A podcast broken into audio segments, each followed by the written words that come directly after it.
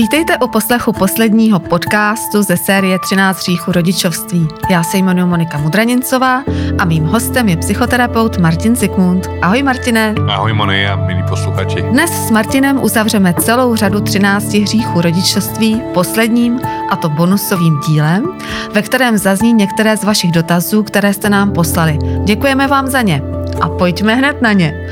Takže Martine, já ty dotazy budu číst, abych to nepopletla, protože některé jsou poměrně dlouhé, některé přišly podepsané, jiné nepodepsané, takže buďme radši anonymní, protože někdo by se v tom třeba mohl poznat a nedělalo by to dobrotu. Takže první dotaz. Píše nám dáma. Můj tříletý syn neustále vyžaduje pozornost a je schopný proto udělat cokoliv. Je agresivní, obzvlášť k mladší sestře, které jsou dva roky. Snažím se nevěnovat pozornost nevyžádanému chování, jak jste radil, ale nemůžu ho nechat ubližovat jiným dětem. Miluju ho, ale mám pocit, že ho vůbec nezvládám a jsem na to sama, protože manžel, když se vrátí večer z práce, tak se s dětmi jen mazdí. Nevidí, co celý den provádějí. A já jsem pak ta zlá a bez respektu. Jak se z toho vymotat? Jsem unavená, přitom kamarádky mají tak klidné děti. Mám si navzít za psychologem, nebo to přejde? My v Marian na vás myslíme. Nechte si zaslat vaše oblíbené čtení rovnou domů a užijte si svou chvilku spolu s námi. Nyní máte poštovné zdarma. Objednávejte na www.predplaci.cz Tak co Martine? Tříletý kluk zlobí, vyžaduje pozornost, a je... já bych začal tím, že kamarádky mají tak klidný děti, to si možná manžel myslí taky, že má doma dvě klidné děti, třeba to není pravda. A hlavně eh, to je vám platně jak mrtvý zimník, jaký mají děti ostatní. Ale když se k tomu dostaneme, ta agresivita mezi sourozencema je jako běžná.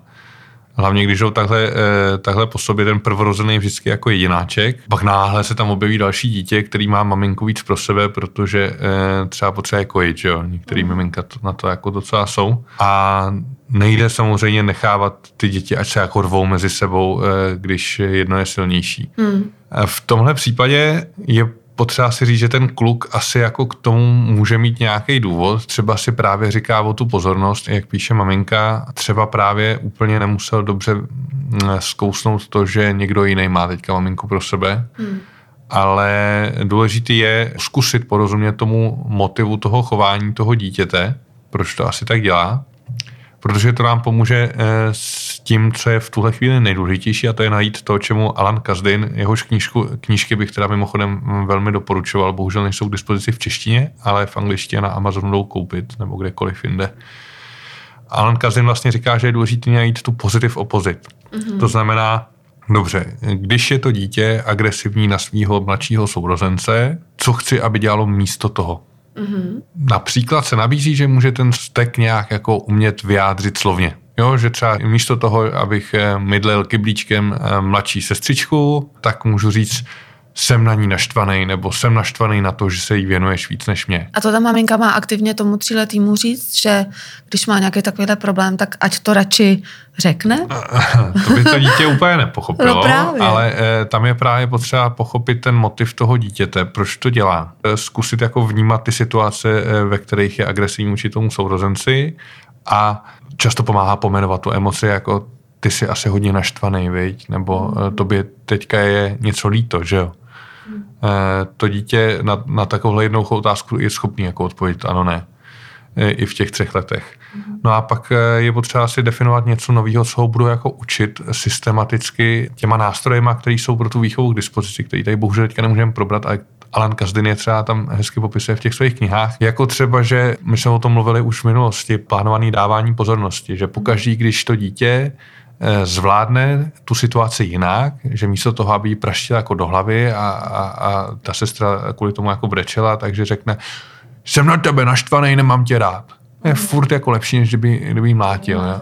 Jo, nebo to, co, co ty rodiče, eh, nebo v tomhle případě ta matka, která vlastně s nima tráví ten čas a má moc nad tou výchovou mnohem větší než ten tatínek, co, co jako chce. Samozřejmě druhý je, že by bylo dobrý poprosit toho tatínka, ale v tom byl jako konzistentní, aby to jako nezlehčoval před těma dětma, když jsou sami dva, ať si dělají, co chtějí. Ale aby třeba taky jako řekl, že víš, je špatný mlátit sestřičku, ono jí to bolí, jo. Eh, stejně jako tebe bolí, když se bouchneš. Pomohla by třeba vymyslet nějakou aktivitu pro toho tříletého kluka, já nevím, třeba něčím ho zaměstnat a potom ho pochválit za to, když to udělá. Eh, chválit by se měl právě za to pozitiv opozit, za to, eh, za to chování, který, kterým chceme nahradit tohle agresivní chování. Je, je to vlastně o zvládání vzteku, eh, pravděpodobně v tomhle případě. A právě když ji jako vydrží nebouchnout a bude prostě třeba naštvaný a bude o tom mluvit, že prostě jsem naštvaný a nikdo mě nemá rád a cokoliv, tak eh, tomu se dá věnovat a pozornost a říct, mm. teď si to jako zvládnu úplně skvěle jak velký kluk. Jo, byl jsem naštvaný, ale nebouchnul si. Mm-hmm. Jo, jsem na to je pišná. Jo, mm-hmm. třeba. A pohladit samozřejmě eh, takhle malí děti, tam ten dotyk je strašně klíčový. Mm. Ale ignorovat to nejde, mm. protože tu dvou letu to bolí, že jo. A nejjednodušším nástrojem vlastně zvolit něco místo toho. To obecně mm. jako u nežádoucího chování u malých dětí je hmm. nejefektivnější zvolit to, co chci naučit místo toho ve stejné situaci. Ano a potom tvrdě jít s těma eh, pozitivníma nástrojema, jako je dávání pozornosti plánovaný, jako je třeba nějaký bodový systém, eh, to znamená takový ty hvězdičky a tyhle ty věci, ten Alan Kazi to tam rozepisuje, jako, eh, jako je chválení, ale u těch, znovu říkám, u těch malých dětí to entuziastické chválení a vždycky tam musí být to pohlazení mm-hmm, potom. Jo? Mm-hmm, ano, chápu. No ona tady říká, že nevěnuje pozornost tomu nevyžádanému chování, což je vlastně dobrá zpráva. To, to určitě jo. Ale že... zároveň teda ty teda radíš, aby ho ještě motivovala k jinému chování. K jinému chování, což zřejmě ta maminka situ... nedělá. Tak, ve stejné situaci, mm, mm. aby zvolil jiný chování. Jasně, A jasně. zkusit porozumět, o co tam vlastně jako jde. A pak možná, aby si i toho tatínka nějakým způsobem z zpracovala ta maminka, protože jak ona tady píše, že ona je ta zlá a bez respektu. Já si myslím, že v téhle tý poloze jí asi není moc dobře, uh, tak ten, no, tak ten manžel... Vteřinku, nebo... ona si připadá, že ano, je zlá ano, ano, a bez respektu. Ano, přesně eh, tak. To je zase něco, s čím může pracovat už ta maminka sama. Může, ale když se svěří tomu partnerovi nebo hmm. manželovi, hmm. tak ten by mohl podpořit. Ne? Eh, mohl by minimálně vědět, jak se cítí jeho manželka, když vychovává děti. Hmm. Třeba by s tím něco mohl taky pak dělat, když to bude vědět. Určitě. Ne, nejde to zaručit, samozřejmě. Jasně. A teď, kdyby dospělo to k situaci, že ona hmm. udělá všechno to, co jí teďka hmm. radíme a ono to prostě nebude fungovat. Hmm. Je na čase jít za psychoterapeutem, psychologem? Je, je možný jít eh, v tomhle případě možná spíš na rodinnou terapii, protože to vypadá, že první, co se nabízí, ale nemusí to tak být, a první, co se nabízí, že, že ten chlapeček nespracoval to, že se tam tak rychle objevilo nový miminko, hmm. který má maminku pro sebe. Mm. Jo, to, to občas jako jsou bolestivé pro ty, pro ty malé děti jako věci, když, tak, když jsou rok od sebe, tak si to řekněme na rovinu, tak do půl roku si to mimino myslí, že maminka je jako jedno tělo mm. a jen co se naučí trošku žvatlat, tak už je tam úplně cizí mimino, jako mm. tam to na, na tom prsu a mě by to taky naštvalo. jo, takže, mm. eh, takže to je prostě pak něco těžkého, s čím se dá samozřejmě pracovat, protože to je relativně standardní situace, jako existují lidi, co si pořizují víc dětí. Jasně, tak dobrý, no tak naděje umírá posledně. Myslím, že jsi dal uh, výborný návod. Takže pojďme k další otázce. Další maminka píše, mám 14-letého syna a našla jsem u něj v historii počítače gay porno. Nikdy se mi nesvěřil, že by se mu líbili muži, možná, že si to sám ani neuvědomuje, ale vlastně by to leco vysvětlovalo. Mám se ho na to zeptat? Jestli ano, tak jak? Nebo mám počkat, až s tím přijde sám? Děkuji, váš podcast mi v mnohem otevřel oči a my děkujeme taky za tohle pochvalu a to teda jsem zvědavá. Co ty na to řekneš? Jestli no, je to dělat, trochu, že tuší, spíš je, je, je, jako trošku mi tam brnká, jak v historii jeho počítače může najít gay porno, ale... A, jakože maminka se podívala do historie počítače a neměla Je to nějaký jako soukromý, hlavně, hlavně u těch eh, jako kluků, který už masturbujou, což znamená nějaký od těch 11-12 let pro ty ostatní nezúčastněné maminky, ale tady je důležité si říct, jako jednu věc. To, že někdo kouká na gay porno, eh, je hodně jako milý, ale o sexuální orientaci to nic nevykládá. Mm-hmm. To, že najdete u někoho v tomhle věku kluka v posteli, dobře, kolik má 14, dobře, tak ideálně v 15, jinýho 15 letého kluka v posteli, to paradoxně taky o té sexuální orientaci nemusí nic vypovídat, mm-hmm. protože sexuální orientace a sexuální chování jsou dvě různé věci. Mm-hmm. Takový ty slavný 4%, to je studie z roku 1946, která říká, že 4% mužů aspoň jednou zažilo homosexuální chování. Ano. Neříká to nic o orientaci. Ano. Spousta homosexuálů nezažije nikdy homosexuální chování, například. Mm, mm, mm. Ale v tomhle věku je běžný experimentovat. Spíš jako vypadá to, že pro tu maminku je důležité vědět, jakou má sexuální orientaci a to by se měla zabývat, ale jako ona tím, že ten kluk, eh, i kdyby byl jako gay, no tak jako co? Uh... Ale mně nepřijde, že jí by to nějak jako vadilo nebo tak. Jo? Ne, ne, Ona ale- řeší spíš to, jestli se ho má na to zeptat a pokud ano, tak jak. A nebo jestli má počkat, jak se to vyvrbí. v tomhle věku, i když je ten, i když je ten člověk jako homosexuálně orientovaný, tak on to jako ještě popravdě moc jako neví. Tápe, mm. je si nejistý. Eh, to je jako citlivý téma začíná tím, já jsem ti prohlížela tvůj počítač a tvoji historii a myslím si, že jsi gay, to není jako optimální začátek No rozhovoru. Eh, protože kdyby byl jako gay, tak potřebuje samozřejmě jako eh, nějaký jako pevný zázemí a podporu a přijetí a bezpečí pro to, aby byl schopný si k tomu sám jako dojít, jakou má sexuální orientaci, což znamená, říkám, v tomhle věku to ty lidi často jako teprve zjišťujou. To, že někdo kouká na gay porno, jako sexuální představy, to je ještě jako o level dál než sexuální chování. Hm. Tak co bys tím mamince poradil? Já má to řešit, po- nebo se na to má prostě jako Já bych vykašlat? popravdě poradil, eh, jako ať se spíš zamyslí nad sebou, jako co tam v tom vidí jako pro sebe, jako co je pro ní to, je A to jako problematicky, proč to řeší. Přesně, co ona tam vidí. No. Ona prostě toho syna miluje a chce mu jakoby pomoct. Takže třeba si říká, ty tak on je třeba gay, teď on neví, jak mi to má říct, tak já mu třeba nějak pomůžu. Já si ji představuji jako milující mámu, Hmm. která prostě chce být svýmu dítěti na blízku a chce mu jakoby pomoct třeba. Tak si ji představuju. Já podle toho dotazu mně přijde, že vlastně i to jakoby nevadí nebo hmm. něco, ale že jenom neví, jak se k té situaci postavit. Tak možná, kdyby se bývala nepodívala do historie počítače, tak nemusela mít teďka toho brouka v hlavě, že jo? No, to znamená, že vlastně jednat, jako kdyby se tam nepodívala. A Já to otočím jinak. Kdyby tam našla jako heterosexuální porno, řešila by, jako jestli ty, jo, on chudák bude asi na holky, mám si o tom s ním promluvit? Mm, no tak asi neřešila, no. No právě, protože to, to je to, o čem mluvím já. Prostě e, sexuální orientace dětí podle poloviny sexuologů je vrozená, podle druhé poloviny sexuologů je z části vrozená a do jednoho roku hotová, takže co ten kluk už jako stejně jako má hotovo, ať už je heterosexuál nebo homosexuál, ale obojí jako normální. A s obojím nejde nic dělat a proto nemá smysl okolo toho jako citlivě chodit. Mm-hmm. Nejhorší, co můžete udělat člověku, který jako váhá, nebo potřebuje ten čas pro to, aby to jako objevil, říct, hele, ale kdyby si byl na kluky, tak nám to nevadí. Ještě takhle tím úzkostným hlasem ideálně. Jo, Jo, jo, jo. jo. Ne, prostě eh, někdo by si s ním měl promluvit o sexu asi tak před pěti lety, takže tohle dobou už on všechno ví, eh, takže to je takový to spíš, na co se chceš mami zeptat. Asi- já bych to nechal jako to být prostě spíš, aby, já, já, jako, já bych to vůbec neřešil. Kdy, mm, Teď, kdyby tam bylo heterosexuální porno, tak jako co? Tak, Tak by to řešit- maminka neřešila, to je No, jasný.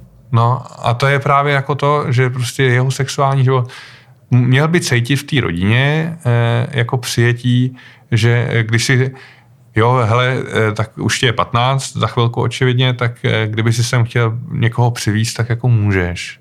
Jo, třeba. To je jako něco, co ty 15 letý rádi slyšejí, protože venku je za prvé občas zima a, a za druhý v dnešní době, aby je někdo ne- nelegitimoval, že nemají roušky. Ale to přijetí, jako že si může eh, klidně k nám někoho jako přivízt, že ho budeme mít taky rádi.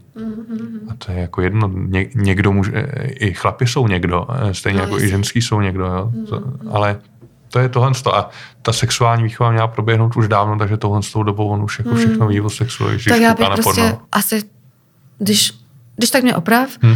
maminko, radíme vám, nechat to být. No, no, Vyčkat prostě, kluk buď přijde nebo nepřijde. A dávat mu najevo to jako přijetí, že, že jako kdyby si někoho chtěl přivízt třeba, eh, když na to dojde řeč, teda, Hmm. tak samozřejmě jako může. Mhm, určitě. A v těch 15 už je na sex, jo, samozřejmě Ano. asi. No, víš to. No. Tak další dotaz je od ženy, opět nebudu jmenovat. Táta zemřel, když mi bylo šest a potom jsem měla tři nevlastní otce. Mámu mám ráda, ale chlapům nevěřím, že můžou být věrní a zůstat s rodinou. Teď se bojím, že si nenajdu partnera pro život. Nevěřím mužům. Jak s tím pracovat? Děkuji za radu a mám váš podcast ráda. My vás taky máme rádi. A Martine, jak to udělat, aby tady dáma, co nám napsala, začala věřit mužům po té, co teda jí zemřel tatínek v útlém věku a maminka teda měla tři další tatínky a ona vlastně ztratila důvěru v muže z nějakého důvodu, který teda tady nepíše, no, ale, ten, ale mužům tam nevěří. psát nemusí, protože to je úplně normální. Dokonce to je popsané i v psychologii. Je teda zarážející, že se to vždycky řeší jenom dcera versus otec, že jako nejsou ty studie jako syn versus matka, která třeba odejde nebo umře, ale to je poměrně často popsaný problém. Missing father complex se, se tomu říká a ženy, který, který prostě postrádali tatínka, ať už tam ne, jako nebyl, anebo jako fyzicky, že umřel, nebo odešel se rodiče, rozvedli, anebo sice jako papírově spolu bydleli, ale výdali se jednou za čas, protože byl furt v práci, tak vykazují společné znaky párového chování, jakože třeba když jim to někdo připomene, tak se jim líbí i chlapy, který by se jim bývali nelíbili, jsou promiskuitnější a tak dále, že mm-hmm že to má nějaký vliv. A tohle to já jako naprosto chápu, že se tak cítí a e, je to bohužel jako problém, se kterým bych doporučoval pracovat jako na psychoterapii, protože říkat, že to tak jako není, že jsou e, chlapi, co vydrželi vychovávat svoje děti jako až do dospělosti a jsou spolu jako s manželkou až do smrti, to je blbost, ta holka jako ví, mm. že jo.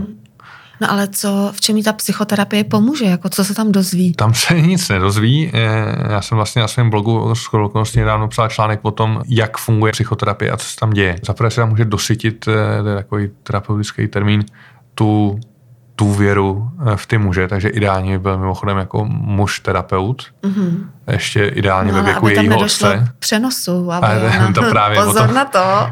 Zrovna tyhle psychoanalytické termíny se používají, protože potom to tam jako je eh, psychoanalýza, je analýza přenosu a proti přenosu, k tomu tam mm-hmm. jako dochází. A to je právě jako v pořádku, protože tam si to může v úvozovkách jako zahojit. Mm-hmm.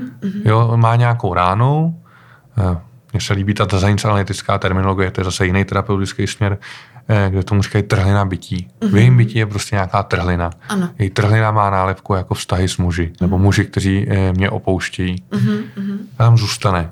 Jo, to ta nikdy nezmizí. To nejde, aby se jí to odstalo. A dokonce ani mm. Alzheimer v tom nepomůže, až bude stará. Ale každou trhlinu jde jakoby oplotit a ohraničit a dát si tam ceduli, hele, ty jo, je tam díra, tak tam nestoupej, vždycky, když tam stoupneš, je to průšvih. Mm. Eh, a ona se může v úzovkách naučit jako věřit těm mužům a naučit se jako odlišovat to, co je jako reálný, to tady mm. a teď, když je s nějakým mužem a to, kde se jako přehrává původní emoce, když umřel tatínek. Ano. A je to zopakovaný s tím, že třeba mohla s některým z těch jako náhradních tatínků mít jako ten vztah dcera otec, ale bohužel to nefungovalo zase jako mezi její maminkou a tím chlapem. si našla zase dalšího tatínka.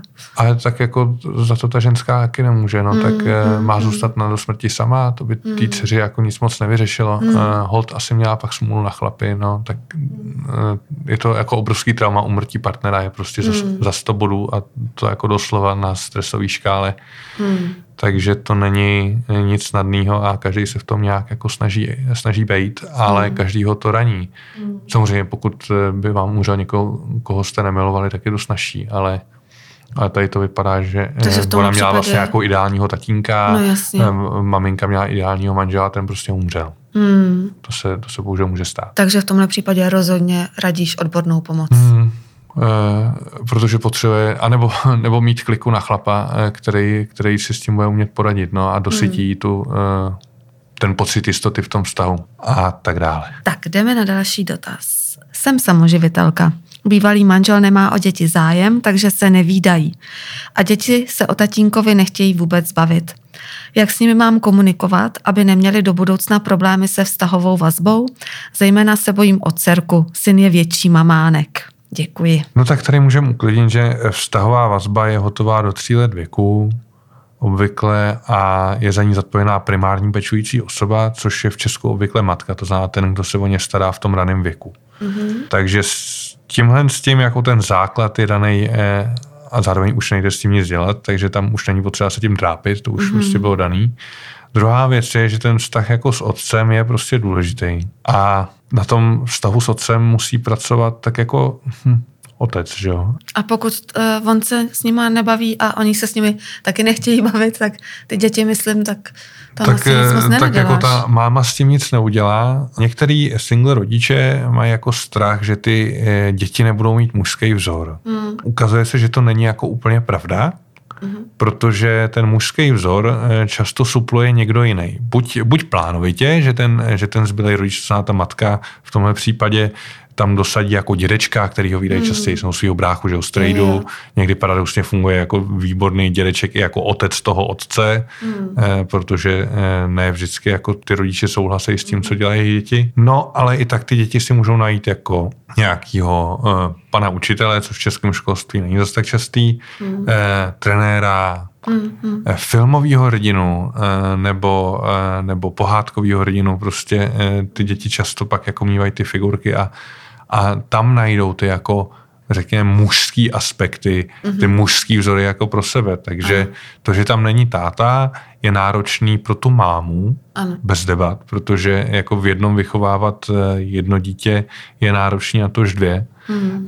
Je to náročný ekonomicky, ale ty děti eh, nemusí o tolik jako přijít, jenom prostě bude po každý mrzet, že nemají ty zážitky s tátou, ale Hmm. To prostě jako nejde nahradit. Nemůže být někdo ano. jako máma a táta zároveň. Hmm. Jo, některé ty single matky jsou pak, eh, řekněme, trošku odolnější, že to dítě dokonce si může rozbít i jako koleno na, na kole, aniž by to byla, byla národní tragédie. Ale mně se líbí eh, jedna věc, co říká jedna belgická psychoterapeutka Mia Leysen. Ona říká, že existují jako dva přístupy, maminkování a tatínkování. Hmm. Řekla to ženská, nejsem sexista, ale eh, jsou to nějaký archetypální přístupy. Maminkování je takový to jako všeobjímající a bezpodmínečně přijímající a takový to politující, když jako si někdo rozbije to, Ježiši, pojď se mnou, pofoukáme. pofoukáme. A tatínkování je to, co vede k té jako samostatnosti, mm-hmm. k té odvaze, k té exploraci, k tomu jako hledání věcí. Mm. Jo, to je takový to, no ukáž, jo, to je dobrý a, yeah. a tak, pojď, zkusíme to znova. Mm-hmm. Ale tohle to může zastat jako i ženská. Je ta máma, určitě. To je jako, mm. na to mm. není potřeba jako mít eh, chromozomy jinak. To je jenom o tom nastavení psychickým. Stejně yeah. jako v psychoterapii, eh, když to říká tam já jsem taky jako na začátku to maminkování dávají i chlapy a tatínkování ano, pak ano. ke konci terapie dávají i ty ženský. To... A tohle mi přijde jako úplně super rada. Takže tady... Nejdřív maminkování, ano, pak tatínkování, přesně, to je obecně... A je to. A je to. A je to. Takže tohle vlastně není až takový problém a nemusí si tady uh, je to mnohem menší ta maminka problém, dělat takové starosti. Je to mnohem menší problém, než si eh, spousta těch singlematek myslí, nebo těch budoucích singlematek, než mm. se hmm. rozvedou, ale jsou tam jiný problémy a vyžaduje to zvýšenou sebepéči té matky. Mm, mm. Jo, protože ono to není zase tak jednoduchý, hlavně když každý dítě potřebuje něco jiného v jednu chvíli. No jasně. Jako když máš víc dětí a jedno potřebuje jako to ňuchňání a to a to druhý mm. potřebuje, jo, jeď, jeď, to zvládneš. Jo, jo, jo. Ty jo, jo. klobouk dolů před každou takovouhle mámou. Přesně. Teda. Tak, další dotaz. Manžel tragicky zemřel, když bylo dceři 11 let. Teď je jí 15. Někdy jsem nezvládala smutek a bojím se, aby se to na dceři nepodepsalo. Měli jsme psychologa, ale stejně se o smrti manžela, tudíž jejího tatínka, nedokážeme bavit. Můžu ještě něco napravit? Napravit to, že umře někdo jiný vlastně jako nejde, že jo? By... Ona možná myslí ten smutek. Ne, já že... tomu rozumím, ale, ale ten smutek to je jako normální reakce. Hmm. Tak jako když mi někdo umře, tak pokud nejsem jako sociopat, tak je mi to líto. A, a, a mrzí mě to to, že někdy ty projevy smutku, že se někdo propadne do deprese, to je jako blbý. Mm. To je fakt jako lepší pak najít nějakou jako psychoterapeutickou podporu nebo, nebo využít i, i ty antidepresiva, aby mm. se hmm. člověk aspoň vyspal.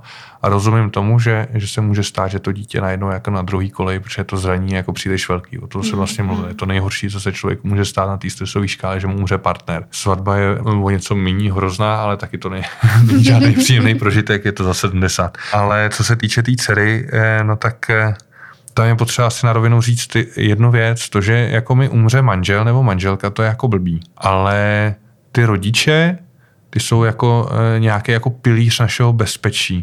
A můžou umřít klidně, když máme jako 60 a když jsme mm. na ně mhm. jako naštvaní a stejně je to jako blbý. Každý, kdo hrál někdy na schovku, tak zná takový ten domeček a rodiče jsou ten domeček. Ano. Tam, kde se vám nemůže nic stát, i když, i když vám lezou na nervy mm. a, a, a skoro se s nimi nestýkáte, stejně jakoby tam byl nějaký jako základní kámen eh, pod těma základama té vaší stability, který tam mm. jako prostě je. Rodiče vlastně mají v popisu práce jen bejt a tady tatínek to bohužel už nezvládá plnit, protože je mrtvej. Mně přijde, že ta uh, pisatelka, že jí moc trápí i ten fakt, že o tom nedokážou spolu mluvit s tou dcerou. Že jako v, vypadá to z toho dotazu, že to je tabu téma. A tabu nikdy v rodině není dobrý. Na druhou stranu, jako co, co jde v tomhle dělat? No tak jestli se tím trápí i ta dcera, tak ta, ta si to může eh, probrat taky už jako na terapii, její 14 je v tomhle mm. tom je jako vlastně dospělá a, a táta jí musí ve spoustě věcí chybět a bude hůř, mm. protože bude maturiták, protože bude svatba, mm. eh, protože eh, bude potřebovat pomoc, když píchne pneumatiku a tak dále. Mm. Jo? To jsou takový ty archetypální tatínkovský role, kdy ty tatínci chybějí nejvíc ale to je něco, co jí ta maminka prostě dát jako nemůže. A nepomohla by jim prostě uh, terapie, psychoterapie, kdyby ta maminka s tou dcerou šli k psychoterapeutovi? No kdyby šli na, na rodinnou uh, terapii, tak uh, můžou se bavit jako o tom, uh, jako že v jejich vztahu existuje nějaký tabu, který možná trápí obě, minimálně trápí tu, tu maminku. Mimochodem, já vždycky těm klientům, kteří přijdou s tím, s tím jako uh, traumatem, říkám, že to, že je někdo mrtvý, neznamená, že s ním nemůžeme mluvit. Mm-hmm. Jo, existuje něco v psychoterapii, čemu se říká metoda dvou židlí, to znamená vlastně to slouží k tomu, když jeden člověk si potřebuje promluvit s tím člověkem, který už je třeba mrtvý, nebo tam mm-hmm. není, nebo by tam nikdy nepřišel, tak si pak sedne na jeho židli a, a může s ním jako rozmluvat. Vlastně člověk je mrtvý až tehdy, když na něj nikdo nemyslí. Mm-hmm. Když je zapomenutý, pak, pak je opravdu jako mrtvý pro všechny, mm-hmm. ale tady vypadá, že tatínek je očividně jako živej. Mm-hmm. v tomhle smyslu. A je to těžký, ale ta maminka jako nemůže napravit to, že je tatínek jako mrtvej mm. a to, že předtím nezvládla svůj smutek, jako, tak já nevím, jako stroj času nikdo nenajde no. a, a, a jako bejt smutná, když mi umře manžel, no tak uh, tomu se říká normální. No. Mm.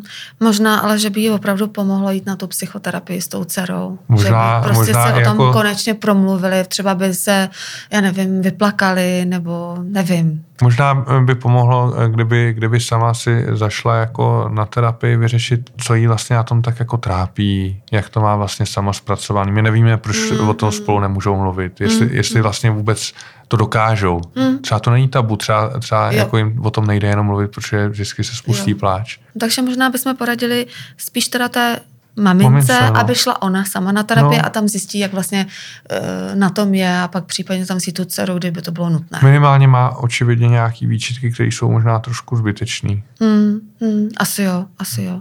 Tak další dotaz máme tady. Zajímalo by mě, jestli je rozdíl ve výchově dvojčat a klasických sourozenců. Čekáme dvojčata a moc se na ně těšíme. Mám kamarádku také z dvojčaty, ale přijde mi, že se ve svých dvou letech spíš ignorují, než aby si spolu hráli zvládli. Držte mi palce, ať to zvládnu. A jsem moc ráda, že máte takový hezký podcast. Dozvídám se spoustu věcí a poznávám sebe. Vaše věrná čtenářka. Moc děkujeme za pochvalu.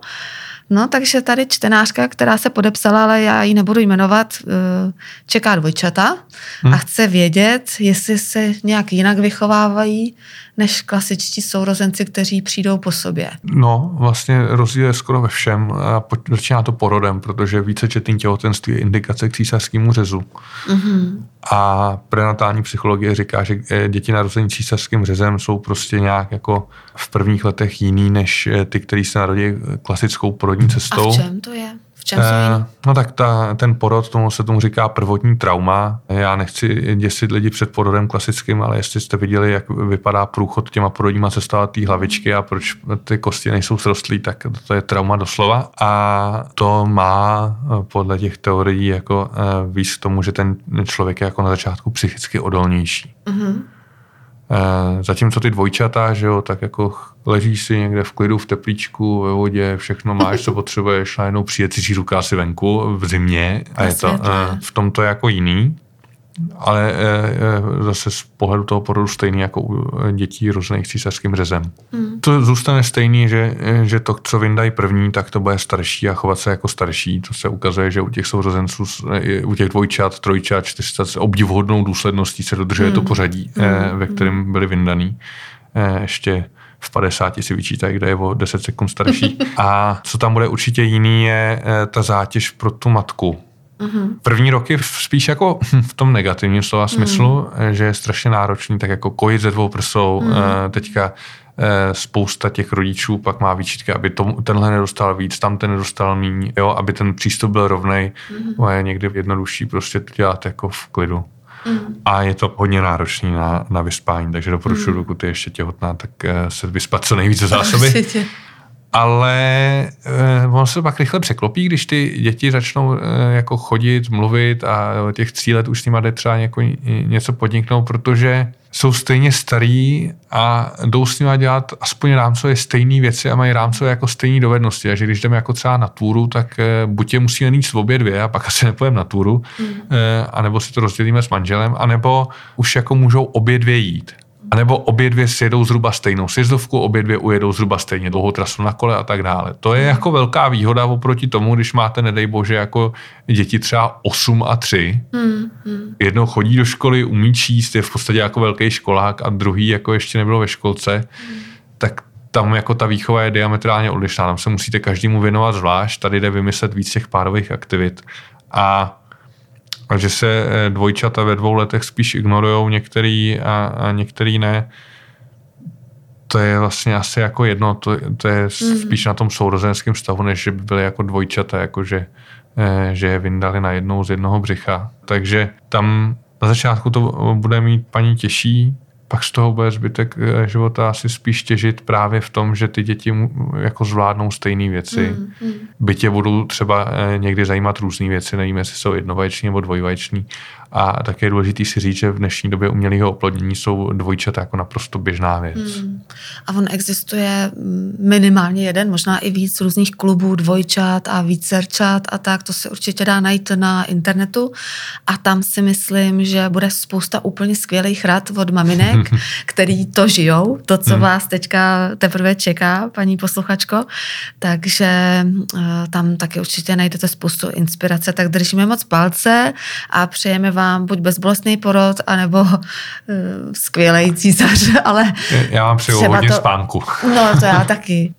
A další dotaz máme. Eh, osvojili jsme si s manželem chlapečka z kojeneckého ústavu v jeho půl roce. Byl odebrán rodičům a zažíval si ošklivé věci. Moc ho milujeme, ale máme strach, že v něm něco z té minulosti zůstane a špatné vzpomínky ho budou tížit v budoucnosti. Můžeme to nějak ovlivnit? Děkuju a ráda vás oba poslouchám. No tak uh, už to očividně ovlivňují, když si ho vzali k sobě a chovají se k němu, předpokládám, hezky. V psychoterapii existuje něco, čemu říkáme korektivní zkušenost. Jo, eh, když eh, máš nějakou fakt blbou zkušenost, životní, třeba i s chlapama, a pak najdeš někoho, kde to je diametrálně odlišný a e, v úvozovkách jako správně, mm-hmm. tak ono to má možnost jako napravit ty, e, ty předchozí jako bolístky do nějaký míry. Samozřejmě vzpomínky ho trápit nebudou, protože se na to není schopný vzpomenout. Ano. To, co se nám stane v době, kdy ještě nemáme k dispozici řeč, to znamená někdy skoro do konce prvního roku života, je takzvaný preverbální trauma my se nějak, nějak jsme se cítili, nějak e, máme na to uložený nějaký jako reakce, e, co se dělo, ale neumíme to nikdy pomenovat, mm-hmm. protože e, jsme to neukládali ve světě, kde existují slova. Proto pak existují psychoterapeutické směry, které pracují třeba s tělem, jako je taneční a pohybová terapie, biodynamické masáže, biosyntéza a tyhle ty směry, který vlastně na tohle to jsou teoreticky jako líp na zpracování těch traumat určený, protože tam nejde o tom mluvit, mm-hmm. protože to ne, nebylo, nestalo se to ve světě slov. Ale opravdu jako, když vezmeme eh, Reného Špice, který se tomu v roce 1947 věnoval, eh, nějak, co se děje s dětma, když jsou zanedbávaný eh, v raném věku, tak tam, když se dohnala ta péče, tak se dohnal i vývoj toho dítěte poměrně jako rychle. Mm-hmm. Samozřejmě on se věnoval jenom těm dětem do určitého věku, pak eh, po 40 letech se jich nikdo neptal, jak dopadly, ale já za sebe si myslím, že když se k ním dostalo to dítě takhle včas, tak eh, když se k němu budou chovat prostě s bezpodmínečnou láskou, bezpodmínečným přijetím a eh, budou ho dostatečně ňuchňat, tak budou mít normální dítě. Tak to je super, skvělá zpráva. To myslím si, že rádi uslyší. Jdeme na další dotaz. Mám dvouletého chlapečka, který se začíná hrozně hádat, řvát a práce se stejně starými dětmi o hračky. Všichni prostě chtějí tu jednu hračku a dějí se kolem toho šílený scény. A maminky neví, jak se správně zachovat, nechat děti řvát a vyříkat si to, nebo mají zasáhnout, vynadat jim, nebo dělat, že se nic neděje. Takže máme tady dvouletou bandu, hmm. která řve a rve se v hračky a mámy nevědějí, co s nima. No tak eh, já to vezmu od konce. Dělat, že se nic neděje, je prostě hloupost. Všichni vidíme, že se něco děje, mm. i ty děti vidějí. Eh, ale v tu chvíli s tím už nejde dělat než, nic, než minimalizovat škody. To znamená, aby se ty děti nezabily, tak je potřeba je odtrhnout. Ale mm. co je potřeba eh, řešit, a to může každá u svého dítěte jenom, je, jakým chováním to chceme nahradit. Mm-hmm. Jo, takže pokud eh, je problém sdílení hraček, což ve dvou letech jako je celkem běžný problém, tak eh, co chceme to dítě naučit, aby dělalo eh, jinak? Ale to se musí naučit jako dlouho předtím, než dojde k tomuhle tomu konfliktu a bude to nějakou dobu trvat, většinou ta tři až čtyři týdny. U těchto malých dětí trvá změna chování a existuje i nástroj, který mu se říká jako trénink. Mm. Že my si to můžeme jako nacvičovat. Že zahrajeme si na to, že jsme na pískovišti a já chci teďka tu tvoji hračku, co máš ty. Mm-hmm. Jo? A tam budeme trénovat to žádoucí chování. Ale to si musí ta maminka nebo tatínek definovat, který to, který to je, co vlastně chce, aby to dítě dělalo. Mm. Jo, a, a pak odměňovat po každý, když to tak udělá. To znamená, i když mu pak eh, na tom pískovišti na základě toho jako sebere někdo hračku a jemu to bude mm. líto, tak já ho musím odměnit za to, že ho neplácnou kyblíčkem. Jasně. E, jo, a musím ho za to odměnit dostatečně na to, aby prostě to přebylo tu bolest, té ztráty, že nemám teďka ten kyblíček, co jsem zrovna chtěl, než no, budu za dvě minuty chtít do jiný. No, ale on tam zůstane pak stát jak truhlík takový chudáček, protože všichni mu ty hračky seberou a on a, bude ten hodnej, že jo, blbej. A je, je to truhlík, když ostatní se tam perou, což mimochodem nevíme, jestli to byl zrovna ten, co vyhrával. A, a nebo prostě si tu hračku, když si ji vezme za dvě minuty, až už ji nikdo nebude chtít a vezme ji v klidu, mm, tak no, vlastně no to jako zvládnou líp. To je rozhodně lepší. A možná úplně nejlepší by bylo, kdyby se tady ta uh, parta těch maminek, který zřejmě hmm. se různě schází, domluvili, že všechny naučí to žádoucí chování ty svý děti vlastně no, v tý... pak neměla na pískovišti eh, bandu rvoucí se maminek. A, a, no, víš, pro, tak to je samozřejmě taky možný. No. Protože já, já jsem ho to naučila, to ty. ten váš spratek, ten no, ho tady no. přetáhl bábovičkou.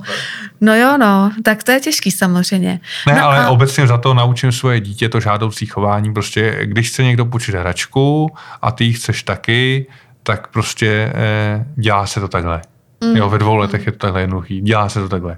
Jo, jo. jo? Já vím, že Pepíšek to dělá jinak, u nás se to dělá takhle. Mm. To ten bohatě stačí, jako ve dvou letech. V 15 ty, už ne, ale no, jasně. ve dvou Prostě vytyčíš ty hranice, dáš hmm. nějaký manuál a vytyčíš hranice. A odměňuješ to žádoucí A odměňuješ. To je jak u pejsků, člověče. A teď jako uh, základ téhle behaviorální psychologie dal IP Pavlov, že jo? No tak, a jsme doma. tak jo, super. A další otázka. Eh, píše nám tady zase žena. Moje otázka směřuje k toxickým vztahům. Martin říkal v podcastu o dětech alkoholiků, že takové děti mohou v budoucnu navazovat toxické vztahy, protože jsou zvyklé, že rodiče lžou a připadá jim to normální. Ale co když má dítě rodiče v pořádku a stejně střídá jeden toxický vztah za druhým? Může za to třeba škola nebo prarodiče nebo jiná situace? To je výborná otázka. Zaprvé eh, ty eh, znaky těch dospělých dětí alkoholiků, o kterých jsem mluvil, mývají i dospělí děti, některý z nich třeba dospělí děti eh, eh, lidí s hraniční poruchou osobnosti eh, nebo i nějakých psychicky nemocných rodičů, protože tam jde i o to, že jsou nepředvídatelné reakce na stejné podněty u těch rodičů. To je, mm. to je jeden z těch jako blbých charakteristik, nebo, nebo pak tam může být nějaký nepříjemný chování těch rodičů, ale co se těch toxických vztahů týče, tak on docela dost paseky dokáže udělat ty první klouk. Mm, popravdě. Mm. Když, když ve vztahu k holce, když je tam problém s otcem, ve vztahu eh, ke kulkovi, když je tam problém eh, s matkou, mm-hmm. tak eh, ten první partner tam dokáže jako krásně, když se jako trefíme, že si vybereme mm-hmm. opravdu někoho, kdo je podobný tomu tatínkovi nebo mamince, mm-hmm. že tam dokáže spoustu eh, věcí nasekat ještě potom. Takže čím jsme starší, tím eh, větší roli na nás mají i ty předchozí vztahy. A jak z toho vyskočit, z toho kolotoče těch toxických no, vztahů? tak někdy to mývají podobné charakteristiky, ty, ty muži, který si vybíráme a někteří z nich jsou podobní s naším otcem, respektive mm-hmm. ženy, které, co si vybíráme a s naší matkou. A e, samozřejmě, když nemůžu z toho zakletého kruhu vyjít sám, tak to nemusím dělat sám, tak tu máme jako ty psychoterapeuty. Mm-hmm. No. Mm-hmm. no, já si myslím, že víc dotazů už nezvládneme, protože máme omezený čas.